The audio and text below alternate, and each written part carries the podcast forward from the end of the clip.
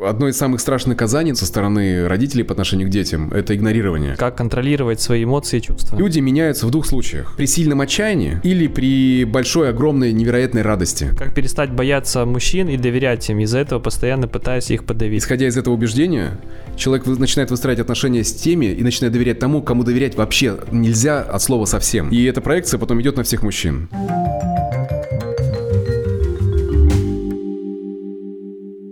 Дмитрий, мы с тобой снимали уже первый выпуск «Психотерапевт отвечает».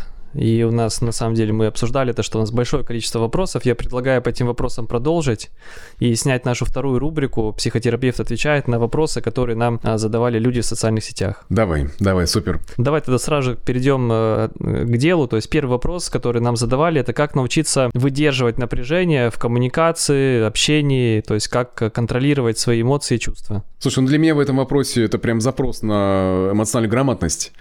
Э, и в транзактном анализе мне очень нравится, потому что есть четыре аутентичных чувства, которые описаны очень хорошо. Э, это гнев, печаль, страх и радость. И ключевая вещь в чем? В том, что если у нас есть какой-то один из запретов, который закрывает те или иные чувства, то есть нам запрещали в детстве проявлять те или иные чувства, то в таком случае это, как знаешь, э, запертые в чайнике вода, которая начинает кипеть. И вот иногда, э, когда мы встречаемся с кем-то в коммуникации, и у нас есть запрет на те или иные чувства, то мы неизбежно эти чувства будем пытаться сдержать, они будут проявляться. И нас угу. захлестывать, нас затапливать. Э, и знаешь, это как человек, который боится э, покраснеть, и покрываясь вот этой краской стыда, он краснеет от того, что он боится покраснеть. Вот эта вот цикличность, которая замыкает человека в этом, в этом чувстве. И здесь ключевая история – это поработать запретом на чувство, что что человек опасается проявлять. То есть ча- чаще всего возможно показать э, собственный гнев. Э, для меня, э, если у человека возникают сложности с коммуникацией и выдерживанием вот этого напряжения, да, то есть у человека запрещен гнев. Возможно, я здесь могу ошибаться, но mm-hmm. это моя фантазия об этом. И, и когда он вступает в контакт с гневом, он не знает, как с ним совладать. И самое классное во всем этом – это посмотреть есть ли запреты на эту, на эту тему? Как, в принципе, человек свободно ли контактирует со всеми чувствами, включая гнев? И важный момент какой? Э, позволить себе разрешить чувства. А это сделать очень просто. Есть прекрасное э, колесо эмоций Роберта Плучика. Вот взять ее на вооружение, э, посмотреть и начать вести дневник эмоциональный. Потому что, по сути, эмоция – это мышца – который можно накачать. Вот как мы с тобой качаем э, удар правильный Упс. в гольфе, да? да вот здесь тоже, тоже, это то же самое, это, это навык. Если э, был разрешен в детстве э, проживание тех или иных чувств, было разрешено в детстве, то тогда человек свободно, он не будет затапливаться чувствами, как будто бы внутри есть на это запрещение. Но если угу. разрешения не было, то тогда, вступая в коммуникацию, он пытается это внутри себя сдержать. Эмоциональная грамотность как раз подразумевает о том, что человек начинает эту историю просто прокачивать. В течение дня у нас есть разные э, ситуации, раз, разные эмоции по этому поводу. И если мы, например, не сдерживаем ничего, то мы в течение дня проживаем огромное количество эмоций. И они проходят сквозь нас. И если берем базу, да, то эмоции длится 20 минут. Но кто-то может из этого сделать страдания всей своей жизни. Например, ну, да, если запрещен годы, да. долгие, на долгие-долгие годы, да, если, например, запрещена печаль, Человек с трудом э, переживает горе. Ну, не, и опасается этого, уходит от возможных проявлений печали. Но без печали мы не можем понять, что для нас ценно. Так же, mm-hmm. как без гнева мы не можем понять, а, как мы будем себя защищать, как мы будем отставить свои собственные границы. Без гнева человек не попросит э, повышения к зарплате. Человек не отстоит свои границы. Гнев необходим. И когда мы даем понимание, что мы имеем полное право проживать все свои чувства, мы их начинаем тренировать. И дневник эмоций позволяет это очень хорошо наблюдать в течение дня, какие эмоции, каких эмоциях человек застревает. Ну, я предполагаю, что задающий вопрос э, имеет проблемы именно с гневом. Угу. Что это затапливает его, и он пытается это сдержать. И вот если он тренирует это в течение... Э, заполняя дневник эмоций, а, а, выводя это все на уровне сознания, тогда эта мышца растет, а вот смотри, можно я здесь уточню, да, то есть, может быть, это вот э, отношения, да, там, где, допустим, вот ты э, просто вспыльчивый человек, и, ну, просто там ты копил, копил, копил, копил, копил, копил, потом раз там с женой встретился, наорал на нее, просто, или там наоборот, да, то есть, первый момент. Второй момент, может быть, э, кто-то копит, и на тебя э, все это взваливается, взваливается, ты терпишь, терпишь, терпишь, и вот в какой-то период времени уже не можешь совладать там с эмоциями, говоришь, да типа, да замолчи ты там, там и так далее, ну, то есть как бы человек спыливается. А еще может быть чисто такой вопрос, знаешь, деловой, то есть, к примеру, человек взаимодействует, какие-то идут переговоры, и вот надо, знаешь, себя уравновешенно, спокойно вести, не, не выводить себя на эмоции, потому что другой это переговорщик может тоже раз там вывести тебя на эмоции. Знаешь, как вот какое-то ток-шоу смотришь, где вот люди должны спокойно все обсудить, и один другого поднимает на эмоции, и человек э, забывает, как он хотел вести переговоры, его переклинивает, и, и начинается вот эта бессознательная аргументация, нападение, защита и так далее. Вот смотри, вот эти все разные ситуации, их можно вот э, подвести под одно правило, то есть дневник эмоций, то есть вот это вот рефлексия и так далее. Да, тренировка. А, смотри, ты привел классные примеры, а, и в первых двух это накопление марок, причем в одну и в другую mm-hmm. сторону. А, есть такой термин прекрасный, марки, да, который, если мы не проживаем что-то, не выражаем что-то, мы э, этот момент складируем, собираем, и когда альбом накоплен, мы взрываемся. Uh-huh. А последний пример, который ты привел, когда человека выводят и, по сути, из неокортекса, да, провоцируя его, выводят его в более древний мозг, в рептильный. И это иногда даже является частью переговоров, целью, да, чтобы человек потерял э, аргументацию. И здесь ключевая история – это уметь быть в контакте с чувствами, разрешая, не запрещая их испытывать, но при этом mm-hmm. фокусируясь на цели коммуникации. Потому что суть э, самой коммуникации – это ее цель. Если мы выдерживаем цель, тогда вот это то, что, знаешь, транзактный анализ называется выдерживать, будучи взрослым. То есть качать взрослую позицию. Не проваливаться в ребенка, в затапливаемую историю, когда нас эмоции захлестывают, и мы не можем ничего с этим сделать. Это вопрос тренировки. И когда мы понимаем механизмы манипуляции, то мы можем на них не вестись. Понимая, что человек ставит цель перед собой вывести нас из собственного равновесия. Это, это здесь, здесь просто, знаешь, как приседание. Вот человек, ну, нужно начать просто отжиматься, нужно просто начать приседать в отношении э, собственных чувств. И дневник эмоций как раз позволит видеть, а где марки копятся, где альбом накапливается, а где человек выпадает, то есть какие триггерные точки у него есть, что выводит его из себя. Чаще всего э, это может быть спровоцировано каким-то э, опытом прошлого, когда, угу. ну, реакция определенная э, защищала человека тем или иным способом. Но когда мы понимаем, что у нас есть выбор, то есть ключевая идея дневника эмоций позволит человеку определиться с выбором. Он может выбирать, он сейчас отдает предпочтение чувству или он сейчас будет отдавать предпочтение логике. Потому что иногда нам просто нужно снять э, чайник с плиты, да, и чтобы перест... он начал остывать. Вот здесь то же самое с, э, с чувствами гнева, например. Когда не затапливают, я говорю, ну у тебя всегда есть с собой один очень классный инструмент – дыхание. Переключи свое внимание с чувства на ощущение физиологическое – на, на, на собственное чувство дыхания. Если uh-huh. ты э, способен управлять своим дыханием, ты способен управлять своим собственным состоянием. В этом вся красота. Вот это легкость. Кстати, вот лайфхак такой, да, можно Конечно, попробовать? сразу причем, да. Бам, даст э, успокоение очень быстро. на дыхании. Наверное, когда какие-то тоже переживания, там тебя какая-нибудь атака паническая, не знаю, вся эта история. Слушай, ну, одной из самых классных рекомендаций при панических атаках – это дыхание по квадрату. 4, 5, 6 секунд в зависимости от, от объема легких и в зависимости от привычки, mm-hmm. как человек может дышать. Переключая свое собственное внимание, мы не на, не на стимулах, не на этих реакциях наших, mm-hmm. а держим фокус на том, чем мы способны управлять. А мы способны управлять нашим дыханием не, э, не поверхностным, а глубоким. И Принял. это уровень стресса, потому что поверхностное дыхание – это стрессовое состояние, а более глубокое дыхание – это более э, спокойное. Принял. Спасибо большое. Давай тогда дальше двинемся. Второй вопрос. Как перестать бояться мужчин и доверять им? Из-за этого постоянно пытаюсь их подавить. Но я думаю, что здесь, знаешь, даже вот в, в обе стороны, да, то есть как перестать бояться женщин и доверять им, постоянно тоже пытаюсь что-то с ними делать. То есть вопрос именно доверия. Даже размышлял, что когда человек обладает чем-то, например, там женщина невероятной красотой, мужчина там э, состоянием, то э, у, каждого, у каждой может тоже возникать вот это вот чувство, там мужчина такой, да, они все ради денег, им нужны мои деньги и так далее. То есть вопрос это именно доверия. Как перестать бояться мужчин и доверять им? Из этого возникает постоянное желание подавить их. Сам вопрос подразумевает сложности в отношениях с мужчинами. И то, что я сейчас слышу здесь, здесь это проекция.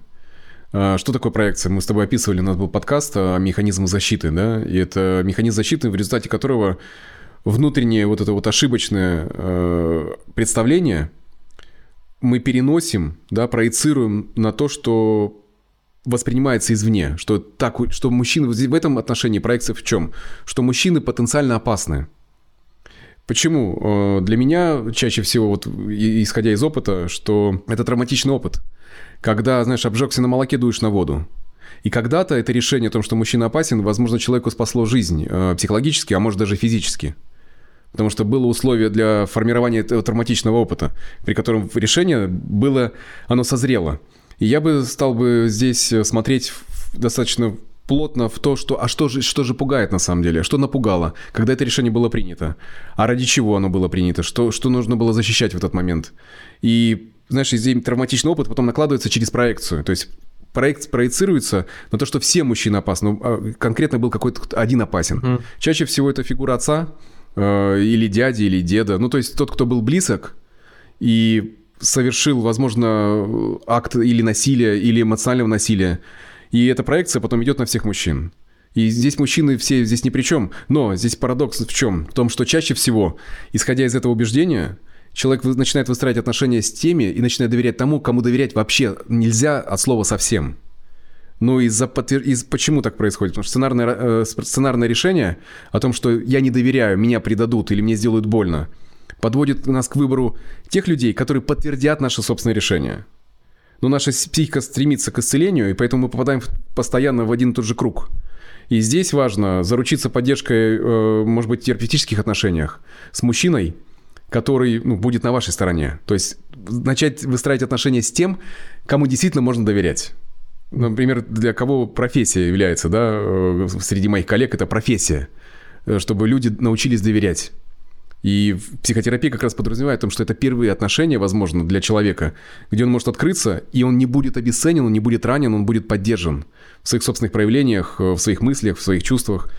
И вот здесь один из способов выхода – это, конечно же, посмотреть травматичный опыт, э, прожить его наконец, потому что там чаще всего очень много гнев покрывает печаль или покрывает страх. Э, потому что было страшно, когда ты получаешь насилие со стороны, причем невербальное или невербальное, неважно, да, получаешь от того, кому ты должен доверять и верить. И кому обязан. И, по сути, может быть, и некому, кроме него, нельзя было никому доверять. А он, под, а он подвел. И человек решает на всю свою жизнь, оставшуюся, что никому не... И там же ключевой момент, я помню, про контроль. Не, не контролировать, подавить, да, подавить. Подавить, да. Подавить. Ну, то есть обездвижить, чтобы мне не сделали больно. Грустно. Во-первых, это классный вопрос, потому что он очень смелый, посмотреть в эту историю. Uh-huh. Для меня здесь э, звучит очень ярко травматичный опыт. Я могу ошибаться, но вот этот вот заряд э, внутреннего страха о том, что я не справлюсь, э, нельзя себя подставить в отношениях, что чаще всего наверняка повторяется раз за разом, чтобы утвердить это решение снова. И для меня здесь, знаешь, это баланс между доверием и контролем. Любые отношения – это баланс между доверием и контролем. И есть два уровня вот, выхода из этой травмы. Один травматичный опыт – это тогда, когда я сдаюсь полностью, а сда- того, кто сдается, обижать не станут. Это детская позиция, да? Или родительская позиция, при котором я буду контролировать, я никому не доверяю. И вот этот баланс э, доверия и контроля, он нарушен и в одном и другом случае. И вот здесь важно э, в процессе выстраивания отношений с другими – Потому что, возможно, мужчина – это не тот же самый мужчина, который был в детстве. Но проекцию важно убрать. Вот сам факт осознавания этой проекции позволит человеку видеть настоящего человека, а не и, и свои собственные идеи о нем. И тогда постепенно начать выстраивать вот этот баланс э, доверия и контроля. Что я могу доверить и что мне нужно контролировать само, самостоятельно. И постепенно, возможно, э, добавлять чуть-чуть больше доверия, но не, не прыгать, знаешь, из серии «А, все, ну, да, понеслась». Да, да как это могут делать доверчивые, сверхдоверчивые люди. Потому что это тоже, на самом деле, механизм защиты. Ну если, ну да, согласен. Если да. я сразу сдал, все доверился, э, то мне не должны сделать больно. Но это, не, это не, чаще всего не происходит, потому что вот этот момент контроля собственных границ, никто за вас э, вашу безопасность не будет соблюдать.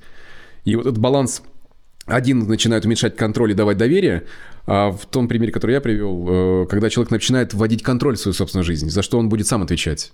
Ну, мы немножко расширили э, ответ да, на вопрос, но вопрос да. классный. Хочется поддержать человека, который в этом процессе. Это очень...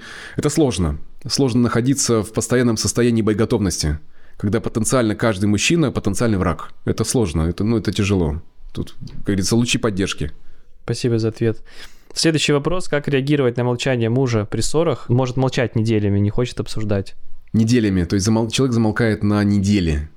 Ну, примерно так могу представить. Поссорились, человек как бы все понятно, в пещеру ушел, на неделю обсуждать, обсуждать ничего не хочет. Слушай, ну здесь э, одно из самых страшных наказаний, на самом деле, вот со стороны родителей по отношению к детям, это игнорирование. И здесь механизм, который использует этот человек в отношениях, это именно игнорирование. И там есть цели у этого игнорирования. То есть человек что-то хочет, либо чтобы адаптировались под него, да, или перестали его выводить в зону дискомфорта для него. Я бы знаешь, пригласил бы к моменту вот этого диалога, то есть конфронтировать такого рода поведения. Почему? Потому что, я повторюсь, одно из самых страшных наказаний – это игнорирование. И было от, открыто в том, что поглаживание, э, то, что называется транзактный анализ, поглаживание, да, единица внимания, причем позитивное или негативное, э, важны настолько, что это вызывает потребность жизни, то есть жизненно необходимо.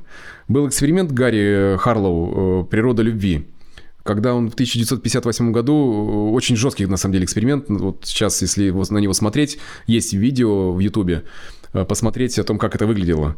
Когда обезьянка Капуцина, он создал две мамы. Одна мама была железная, но с молоком, с выдачей время от времени порции молока, а другая была мягкая. И, по сути, ну, если мы говорим о выживании, да, то обезьянка должна была выбрать там, где молоко, и находиться там. Но этого не происходило. Обезьянка выбирала того, ту маму, которая была мягкая. То есть поглаживание жизненно необходимое э, не только для капуцин, да, для обезьян, mm-hmm. но в том числе и для нас. Э, мы социальные существа. И вот этот эксперимент показал нам, насколько важна, по сути, природа любви. И когда в отношениях люди идут на такого рода манипуляции очень жесткие, да, может быть, защитная реакция с его стороны, возможно, он защищается. Я не хочу сейчас нападать на человека, мы не знаем с тобой досконально всего. Ну вот да, я хочу, чтобы сейчас мы еще с другого угла посмотрели, ты закончишь, я хочу добавить. Ага. Ключевая история вот в такого рода отношениях, если это не конфронтировать, если об этом не говорить, отношения придут к своему, к сожалению, логическому завершению. Почему? Потому что угу. то, что здесь описывается в вопросе, это один из садников апокалипсиса. А, мы с тобой подкаст записывали, когда есть, например, в отношениях критика, есть презрение, есть защитная реакция в виде нападения, обесценивания, да, и четвертый всадник – это стена – то есть тогда, когда разговора нету. Вот если есть хотя бы один, то это уже предвестник того, что ну, что такое для отношений апокалипсис? Это их завершение.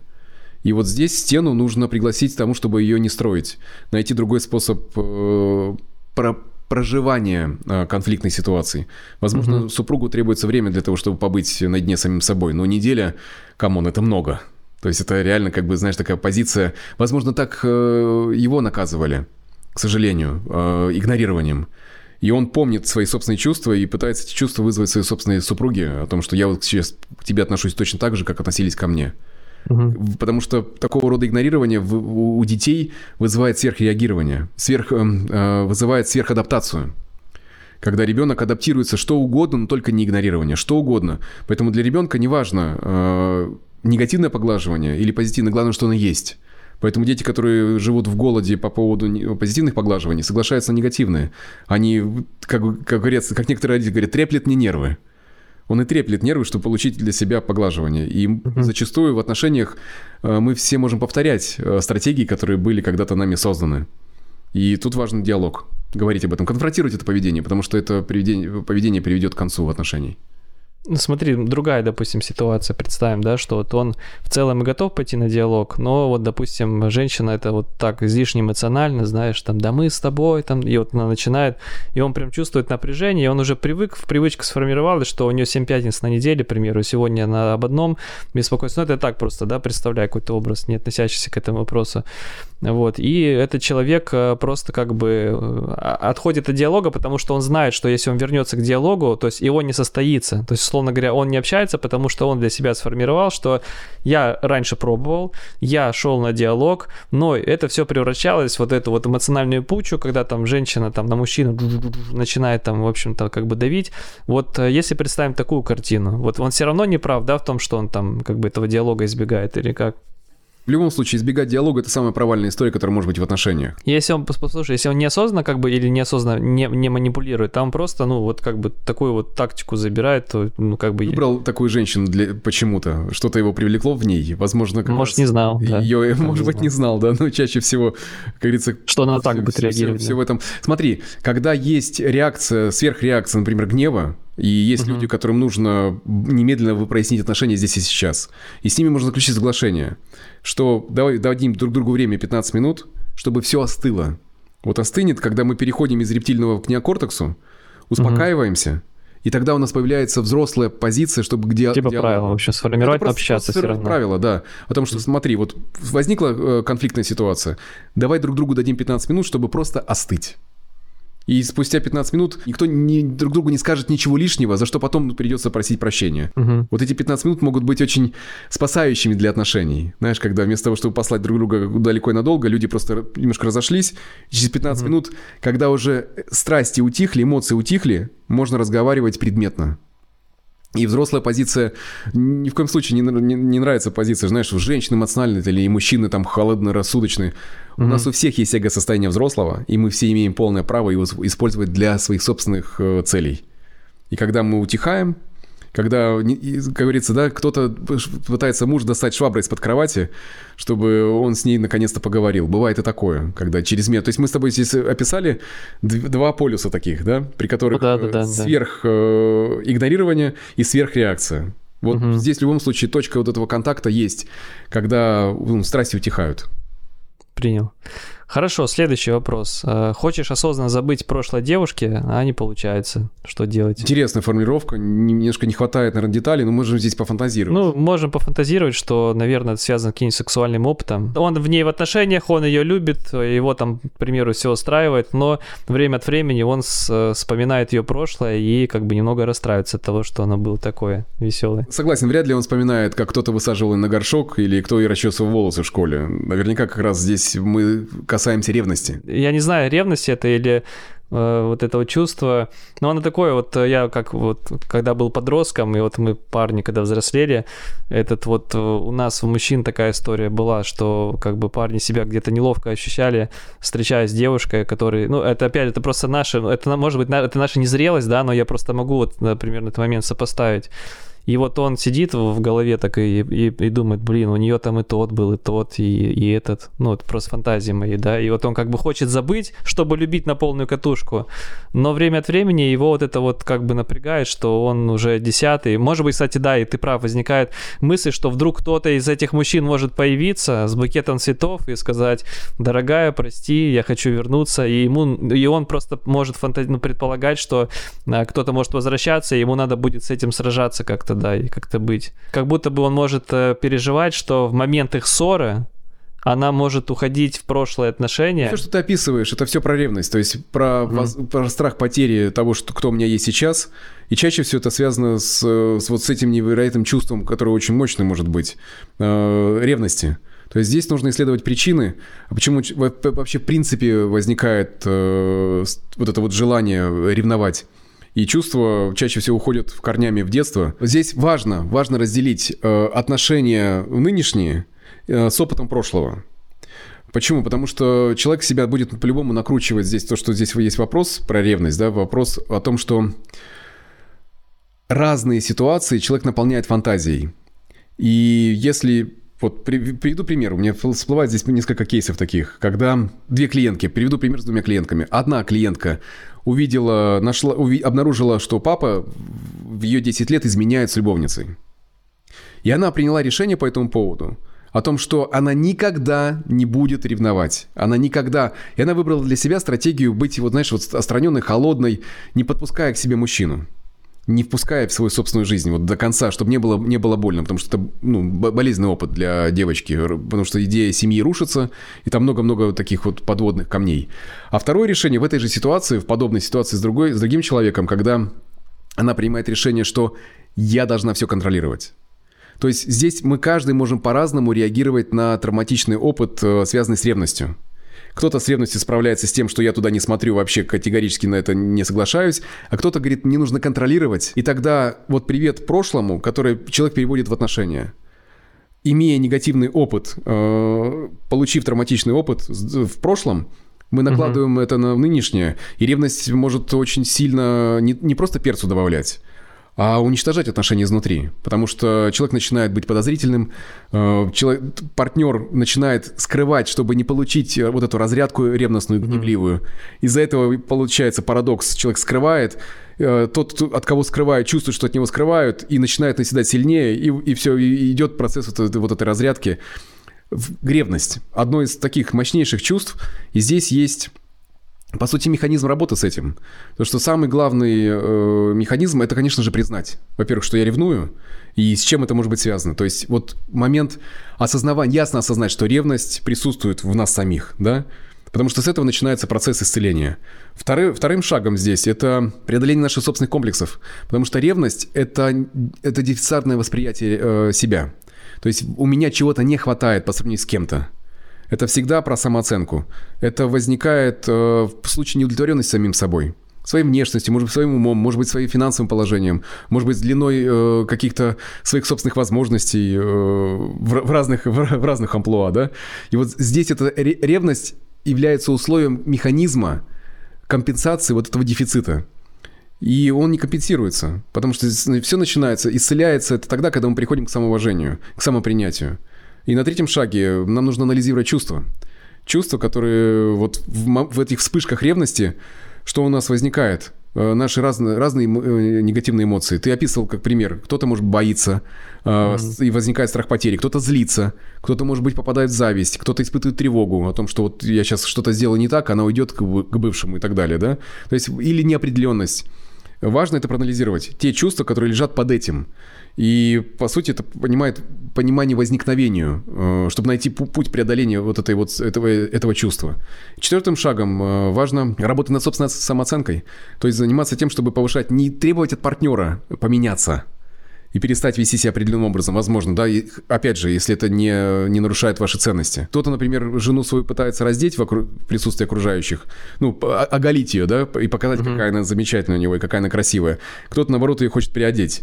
У всех, у всех по-разному, разные, говорится, собственные фантазии. Но на этом этапе важно работать над собственной самооценкой а, где вот именно уверенность играет важнейшую роль в самом себе. Потому что уверенные люди, они не ревнивы момент, когда мы можем доверять партнеру, потому что здесь же вопрос еще и доверия. Можно ли, э, доверяя э, самому себе, довериться э, человеку? Следующим шагом это полюбить себя, полюбить себя и в свою собственную вторую половину. Это задача вот этого доверия, этого контракта. У нас с тобой подкаст есть о том, как углублять отношения, как выстраивать да, близость. Да, да. Там вот прям рекомендую человеку на это посмотреть, потому что, во-первых, смело это озвучить, это признать, об этом можно говорить. Если это не под ковер, если это не обесценивается серии, а, ты ревнуешь, там, ну, вот этот процесс обесценивания чувств другого человека, это только будет ухудшать. Но если э, пара начинает смотреть в это, изучать это, не просто методом запретов э, или контроля, а что же лежит в основе всего этого? И тогда они приходят к осознаванию, к бережности отношения друг к другу. Тогда ревности ну, не будет места, если человек работает самим собой, своей собственной самооценкой – Потому что чаще всего это фантазии о том, какой он был, э, какие были у нее. Но все мы встречаем друг друга, если человек принимает, она вошла в отношения с вами, то она выбрала вас. В любом случае, вы уже в выигрыше по сравнению с теми, кто был у нее. Понятно, что здесь у нас у каждого есть собственное прошлое, да, и том, как мы это прошлое признаем, принимаем ли или нет, это зависит, конечно же, от нашей самоуверенности, насколько мы спокойны э, относиться к прошлому наших собственных партнеров. Да. Принято. Классный вопрос, Спасибо. на самом деле, крутой. Спасибо тому, кто это сформулировал так.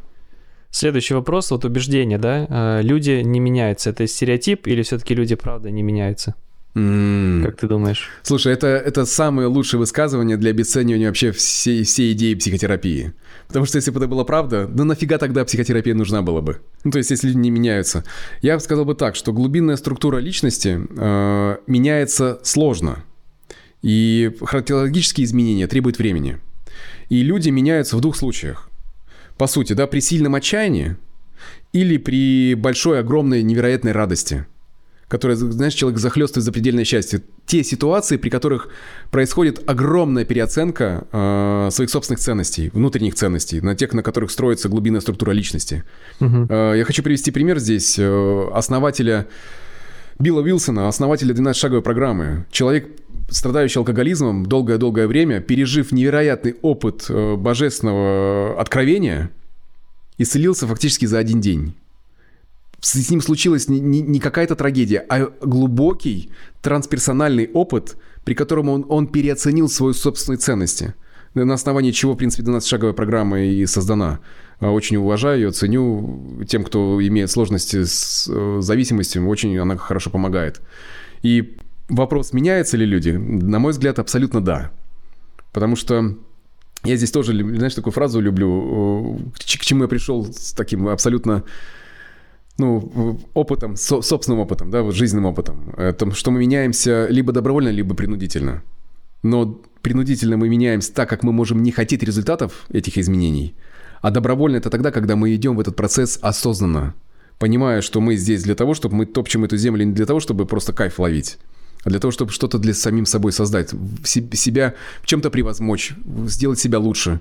И когда мы идем по этому процессу добровольно, то задавая этот вопрос человеку, который идет по нему, спросишь, ты поменялся? Он говорит, да я вообще другой. И по сути, да, мы даже на физиологическом уровне меняемся. Я не помню, какой там период, э, то ли полтора, то ли два месяца. У нас на клеточном уровне мы, мы новые. Каждые полтора-два месяца мы новые физиологически. Поэтому было бы абсолютно глупо говорить им, что люди не меняются. Люди, люди не меняются те, кто не хочет меняться. Тогда их заставляет это принудительно. Но принудительно чаще всего это большие потери. Потери и те, которые... Сам, самые страшные потери те, которых мы не замечаем. Также самые классные э, изменения — это те изменения, которых мы, может быть, сначала не замечаем, но в процессе, постепенно и, интегрируя нашу жизнь, какие-то новые привычки, мы оборачиваемся, смотрим, я говорю, ребят, никогда не соревнуйтесь с другими, сравните себя сами с собой. Это самое лучшее, что может быть. Если вы соревнуетесь сами с собой и видите вот эту цепочку изменений, то вы всегда выигрыши. И вот это соревнование с самим собой э, для меня есть добровольный путь. И психотерапия, она бок о бок идет с духовностью, поэтому здесь э, для меня это неотъемлемая часть изменений. Да, люди меняются. Следующий вопрос, это уже из другой нашей социальной сети. Есть ли установка, что все надо контролировать, как с ней работать? Очень сильно пересекается э, с вопросом, который был как раз про мужчин. Почему? Угу. Потому что иногда контроль – это способ справиться с тревогой. То есть я не буду здесь рассказывать о обсессивно-компульсивном ну, расстройстве, да. да, но по сути контроль формируется тогда, когда у человека было условие, при котором э, отсутствие контроля послужило для него очень травматичный опыт. Получил он через это травматичный опыт. И здесь важно осознавать вот этот процесс, при котором это было сформировано. То есть что, за, э, что лежит за контролем? Чаще всего там тревога, там чаще всего страх, иногда печаль когда нам страшно переживать или нам грустно переживать те или иные эмоции и события, мы стараемся контролировать. И тогда у нас возникают огромные сложности, потому что контролировать все невозможно. Этот вопрос напомнил мне фильм. Э, не смотрел ты «Человек с планеты Капекс»? Э, с Кевином Нет. Спейси не смотрел, я очень рекомендую. Получишь огромное удовольствие, на самом деле, посмотри. И наши подписчики тоже посмотрят. Получат огромное удовольствие. Я спойлер вешать не буду, но часть фразы, которая мне понравилась, как он это сформулировал. Как, о, попав в, в психиатрическую, психиатрическую клинику, он э, занимался тем, что забирал работу врачей. Ну, не буду больше спойлер вешать, там важно э, понять одну вещь. Когда его э, уже сформированный там друг спрашивает его, скажи, пожалуйста, вот что мне делать, когда ты уйдешь? Он говорит, знаешь что? Говорит, оставайся здесь и будь готов ко всему. И человек такой, так, все, быть готовым ко всему. Он побежал в библиотеку. Буду читать, сейчас книжки набираю. Так, быть готовым ко всему быть готовым ко всему. А быть готовым ко всему невозможно. И у него наступает внутреннее облегчение о том, что вот этот контроль, которым он жил, что он не может контролировать абсолютно все. Единственное, что может сдать, э, сделать, это сдаться. И вот люди, у которых есть сверхконтроль, я как раз призываю э, в истории посмотреть, а что будет, если вы сдадитесь и не будете контролировать какие-то аспекты, которые для вас, э, возможно, привычны в контроле. Потому что чаще всего это связано, ну, вот с вот этим вот уровнем тревоги, что мне нужно все, чтобы все было на местах, никому нельзя доверять. И иногда в этих отношениях э, с, с таким человеком люди отдают ему контроль, потому что это очень удобно. Ну, забирай, забирай, бери. И тогда формируется вот этот э, треугольник Карпмана, при котором э, роли, да, когда кто-то преследует, кто-то спасает. И, а там не будет, там нет места счастью. Поэтому контроль, э, изучать, изучать э, условия формирования этой тревоги что человек боялся или э, от чего было грустно. с чем он не справился, будучи в детстве. Это же один из симптомов. Мы с тобой подкаст снимали про взрослых детей алкоголиков. Э, Ребенок, который вырос в семье, в дисфункциональной семье, где безопасности не было от слова совсем, у него, естественно, будет э, очень высокий уровень контроля. И вот здесь нужно этому ребенку дать, наконец-то, возможность выдохнуть, позаботиться о самом себе. Да. Спасибо. А следующий вопрос такой распространенный у многих людей. Как перестать прокрастинировать и откладывать дела на потом? Слушай, прям как название книжки, да. Да, это прям название книги можно тогда целое. Ты знаешь, прокрастинация у нас с тобой, по-моему, нечто подобное было. Мы где в одном из подкастов об этом говорили. А, я в какой-то, наверное, степени повторюсь, но важно это сказать. А, для меня прокрастинация – это симптом. Это не проблема как таковая, это, это симптом усталости внутреннего ребенка. Либо его усталости, либо э, когда человек его не слышит. То есть физиологически и психологически. Важно здесь э, отделить физиологию от психологии. Э, если человек пытается себя заставить что-то делать, но у него не получается, ну, будьте любезны, проверьте, пожалуйста, свой уровень железа. Здесь меня врачи абсолютно поддерживают, что человек, у которого ну, низкий уровень железа в крови, он ну, с утра уставший уже. А кто-то может назвать это прокрастинацией. То есть физиологический аспект нужно просто э, устранить, проверить себя, да, возможно, настроить для себя меню свое, чтобы компенсировать нехватку витаминов. Ну а другая составляющая, мне здесь вспоминается автор книги, замечательной книги «Поток», психология оптимального переживания, где Михай Чиксент-Михай занимался тем, что 20 лет исследовал, э, он психолог венгерского происхождения, и он исследовал огромное количество времени, лет десятилетия, исследовал феномен потока, что, в принципе, стал популярен именно благодаря этому. И он вывел определенные характеристики. Если мы будем смотреть в эти характеристики, мы можем посмотреть, что у нас не срабатывает, причем мы не входим вот это в состояние радости. Я могу их просто перечислить. Uh-huh. Вот 8 характеристик ключевых. И, возможно, сейчас мы живем в то время, когда э, мы гонимся за легким допамином. Социальные сети, мы с тобой сегодня обсуждали это, да, что, по сути, это бич нашего времени, когда мы можем сейчас, абсолютно не тратя никаких усилий, получить э, стимуляцию, да, вот ну да, зрителей да, коры. Все, что хочешь получить и посмотреть, и, и все, и уже как будто бы и не хотеть. Ничего не надо. Вот, вот этот аспект для меня очень важный. Почему? Потому что я обнаружив, изучая эту книгу, я обнаружил, что все социальные сети построены по 8 этим, э, этим характеристикам вот этого состояния потока. Я и перечислю их. Первое. Человек полностью концентрируется на задаче. То есть мы полностью входим, то есть я буду приводить пример позитивного, да, а те, кто uh-huh. сейчас слушает нас, могут смотреть, как мы э, залипаем в социальные сети. Да. Давай, ты будешь позитивный, я буду негативный. Давай, давай, понеслась. Да. Человек полностью сконцентрирован на задаче. То есть все внимание, да. у него фокус. Все вот в ленте, все да. в ленте у меня, да. Второе, все, он я ясно... Рилсы смотрю. Рилсы, он, он ясно видит цель, дает себе обратную связь и мысленно себя вознаграждает.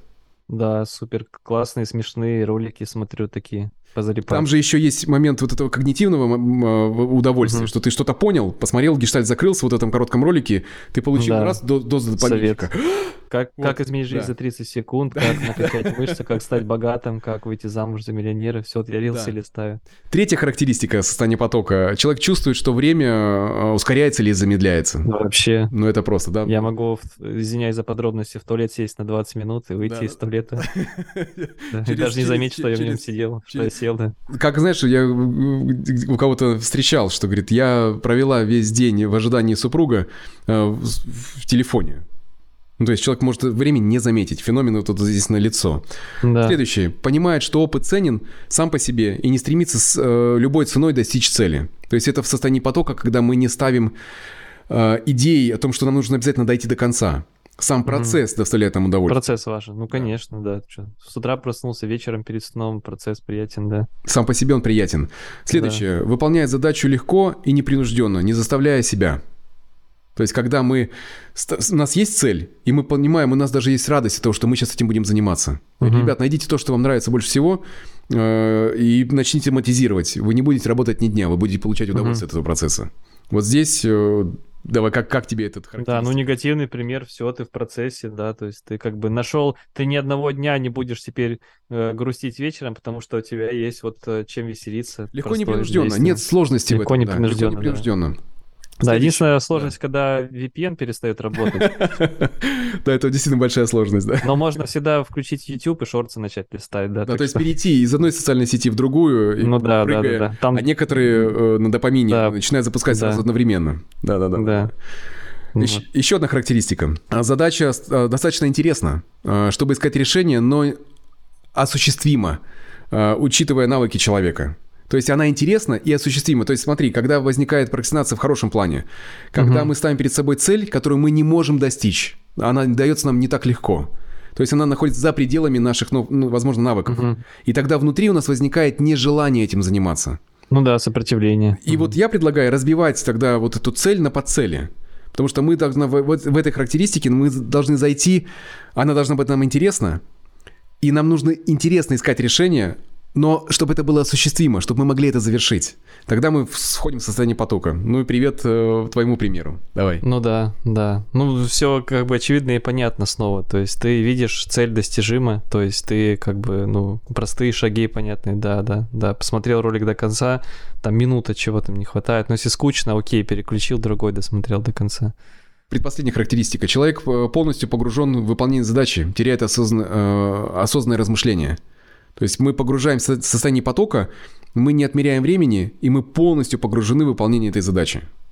То есть пролетает сессия, вот как я вхожу в терапевтические отношения, да, вот в сессии идет, бац, и час пролетел. И человек говорит, слушай, час так быстро прошел. Ну, этот процесс, когда мы в состоянии потока, Мгм. я как терапевт и клиент э, в своем собственном процессе в состоянии потока, да. Ну вот здесь та же самая история. Ты провалился во времени, ты вроде листал, вроде бы немного, вроде бы штук 10. Вроде бы по одной минуте даже, это 10 минут, но ты смотришь, 40 минут, допустим, прошло. Ты, о, через 5 минут пора там уже, не знаю, там какими-то задачами э, заниматься запланированными и так далее. Те, кто разрабатывали социальные сети, прекрасно понимали механизмы э, нашей собственной психики, как нас ввести в состояние потока, негативного, по сути, потока.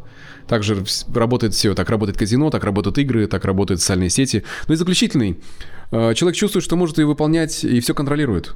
То есть сама идея об ощущении, что я могу это сделать, я могу это выполнить до конца, я могу это- этот процесс контролировать, вызывает у нас Да. состояние потока. Да, вот 8 характеристик Социальная сеть э, номером один, да, стоит, что она полностью победила здесь по всем, по всем характеристикам, она стоит. Поэтому, поэтому люди и залипают в эту историю. Поэтому, ребят, я призываю взять на контроль эту историю, потому что цифровая дебилизация, при которой у нас, мы, по сути, выжигаем, собственно, нейроны вот этим легким доповином, и потом у нас просто не возникает желания у мозга, потому что мозг сам по себе мышца очень ленивая, у нас не возникает желания инвестировать свое внимание в, в сложный допамин. Ну да, мы должны сложно. инвестировать в него, что-то пойти, взять клюшки, поехать на какое-то поле, там, да, начать заниматься, Ну да. взять тренера. Тратить время, тратить деньги, тратить силы, напрягаться, ходить, как бы под дождем еще не надо. Если дождик, зачем? То есть лучше вот я полистаю там лент. Мы живем сейчас в этой социальной дилемме, которая важно эту штуку осознать. Чем быстрее и дешевле допамин, тем сложнее из этого выйти. Поэтому удовольствия, которые будут в оффлайне, они будут все дороже и дороже, а удовольствия в онлайне все будут все дешевле и дешевле. И поэтому, ребят, выходим, но нам нужно научиться выходить из онлайна. Научиться выходить вот в это в социальное взаимодействие и в привычки, Согласен. которые будут Да, доставлять щас- удовольствие сложное. Как раз таки вот с тобой-то делюсь, что меня, я пере- переехал в Петербург более 10 лет назад, долгий этап становления, как бы, понятное дело, там пробы, ошибки, там потеря финансов, становление. Ну вот и сейчас э, я, когда вот чаще стал ходить, вот вчера был, да, я тебе делился, что на концерте на живом, сегодня, а, завтра, то есть три подряд, да, то есть книги, знаешь, тоже там бывает, вот художественную литературу тоже берешь, это сложные слова, вот это вот, как-то пытаешься погрузиться в детали того, как автор описывает. Местами это может казаться сложно, но а, в какой-то период времени ты это начинаешь любить, и вот ты потом, когда вот это вот ощущаешь, да, то есть, как знаешь, как от- отказ от алкоголя, да, то есть ты да, вроде вот, допустим, находишься в таком бытовом пьянстве каждодневном, там, к примеру, пол бутылочки вина, там, две бутылочки пива, и ты получаешь вот этот вот дешевый дофамин. И вроде бы ты размышляешь, думаешь, блин, ну, наверное, как бы, а что там по трезвому? Тут и хорошо, я расслабился после работы, все супер. Но когда ты э, замещаешь, то есть как бы вот это вот дешевое, да, дорогим, то есть настоящим, то есть ты в это время, когда ты теперь не пьяный, ты там расслабляешься иначе, ходишь в спа, читаешь книги, а вот ну, появляется какое-то общение. Что изменится, это качество жизни. Потому что на Да-да-да. дешевом допамине у нас просто не будет средств и сил и ресурсов для того, чтобы инвестировать это в наши собственные цели. Поэтому это нужно Да, брать под, под контроль. И э, мысль закончу, что ты понимаешь, что ну, алкоголь-то, оказывается, тебе и не нужен. То есть ты вот за счет получения более, знаешь, глубокого настоящего вкуса, да, то есть вместо там сахара ты вот там кусок меда попробовал и понял, что ну не хочу я там, к примеру, вот, и так далее. И ты понимаешь, что вот отказаться просто. Ну, то есть если ты вот прочувствовал другой вкус, поэтому, наверное, здесь тоже как бы, когда ты начинаешь прочувствовать результаты вкуса вот этого дорогого, да, дофамина правильного, ты более проще отказываешься от дешевого, потому что ты с утра просыпаешься, ты помнишь, как это, когда твое тело кайфует от зарядки. И ты такой, э, простите меня, социальные сети, но я как бы, ну, знаю, я научен, я понимаю, что мне сейчас нужно в первую очередь сделать. Ну, когда мы начинаем понимать, что вся идея выстроена через вот 8 характеристик потока, э, сложно, конечно, с, с этим конкурировать э, в замене. Но угу. важно просто взять здесь. Здесь это для себя контроль взрослого, чтобы не входить в это состояние. Потому что это привычка. А когда привычка формируется, у нас не, наста... не остается времени на то, что для нас действительно ценно. Это важно держать под контролем. Следующий и последний у меня, по крайней мере, здесь записан вопрос. Как э, с тремя детьми начать заниматься своим делом, находить время и силы на это, нянь не предлагать? То есть самое да. очевидное, да, самая большая, такая классная рекомендация по поводу того, чтобы делегировать взаимоотношения, э, в том числе помощь, чтобы получить помощь, да, делегировать это няням, здесь не предлагать. Слушай, ну здесь момент такой, во-первых, это ну круто, трое, трое деток, у меня двое, это уже сложно, да, а мы вдвоем. Ну да, трое это прям вообще. А трое это, это... Жена, когда у меня там приболеет, и ребенок один у меня ребенок на мне остается, ну то есть бизнес, ребенок, то есть он бывает тут сидит, то я как-то с ним там я думаю, блин, как вот вам реально тяжеловато. То есть, ну, а три это прям, ну, прям вообще такая... Это работа, и вот здесь, когда идет такой процесс отдавания себя э, детству, собственных детей, потому что она никогда не повторится. Ну и, конечно же, баланс вот это между вот этой отдаванием себя в роли материнства, баланс э, не потерять себя при этом как женщину, не потерять себя как жену, не потерять себя как любовницу собственного мужа, да, не потерять ну, да, себя да, да, согласен. как есть... человека, как подругу, не потерять себя как профессионала. Вот эти аспекты, их важно, конечно, взять. И, на мой взгляд, э, раньше эта задача решалась очень просто. Мы жили всеми огромными семьями. Ну да, бабушки, дедушки. Бабушки, дедушки. Меня так отдавали, ну, бабушки. Я с ней рос, родители спокойно работали, закрывали свои какие-то вопросы. Понятное дело, что да, то есть кого-то сейчас бомбанет, и кто-то скажет, это неправильно, ну окей, то есть я не скажу, что я там как бы где-то в жизни не, не получал страдания, да, и боли, вот, но к тому, что вот я просто делюсь, что да, у меня такой опыт был. Спасибо, что самораскрываешься, делишься этим. Я здесь вот в этом вопросе я услышал, что как будто женщина один на один с этой ролью материнства. Угу. У детей есть папа.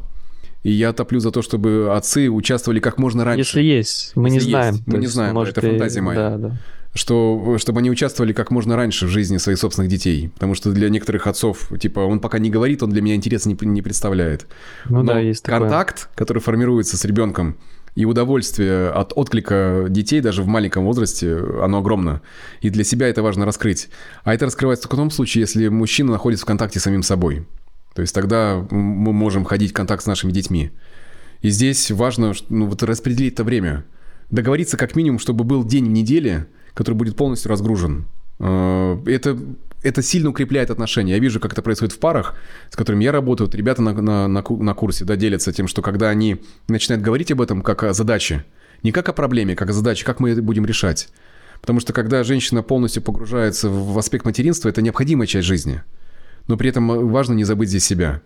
И когда супруг э, или друг, да, неважно, может, тоже не, не его дети, да, он готов э, включиться в, это, в этом процессе, договориться о том, чтобы время человек для себя выделил.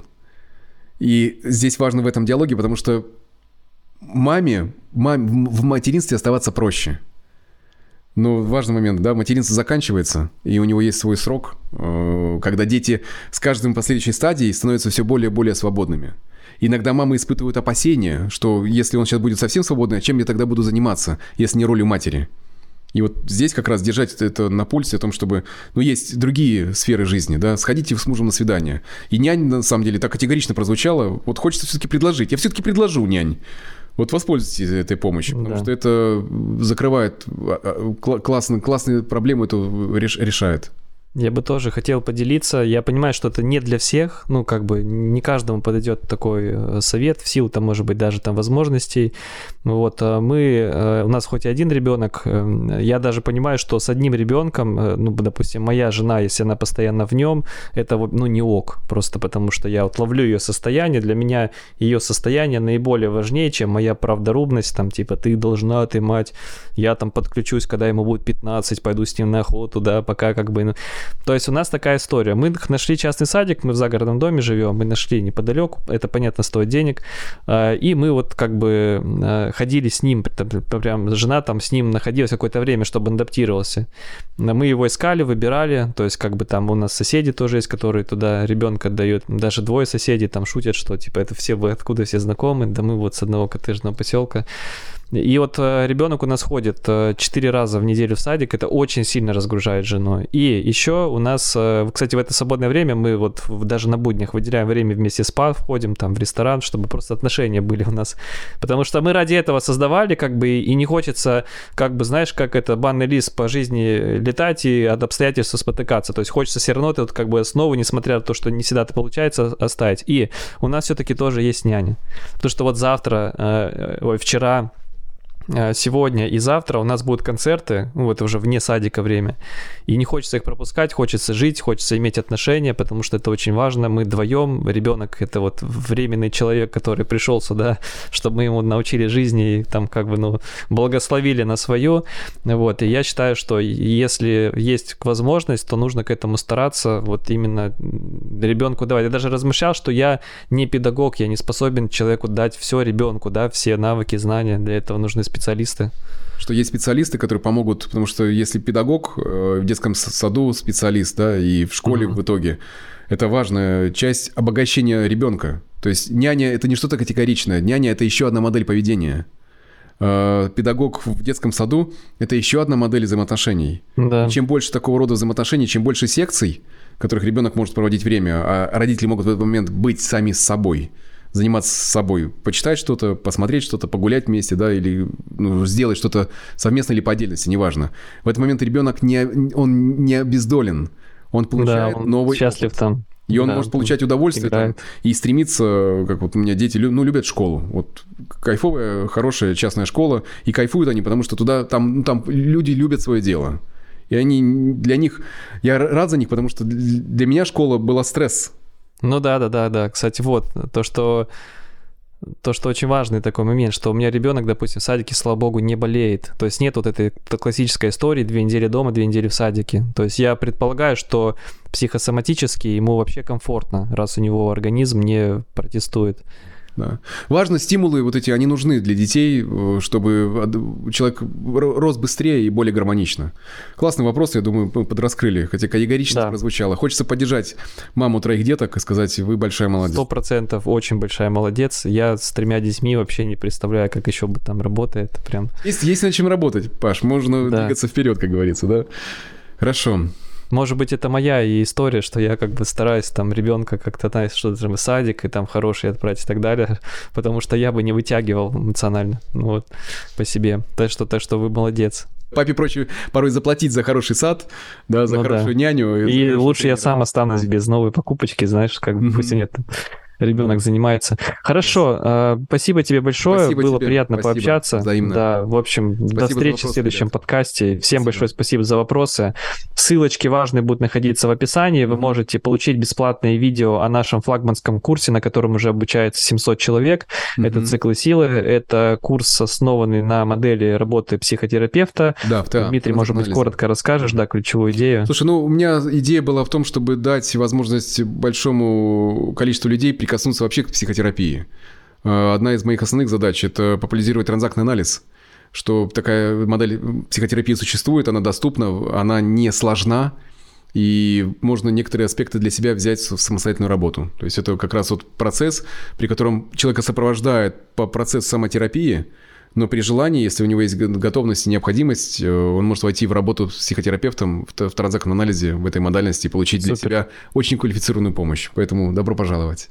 Ссылки на видеокурсе будут находиться в описании, также будет находиться в описании наш телеграм-канал. Подписывайтесь, также смотрите видео, получайте спецпредложения. Если захотите, входите на нашу обучающую программу, станьте частью как бы всех людей, которые у нас обучаются. Дмитрий, тебе спасибо и всем пока-пока. Пока-пока. thank you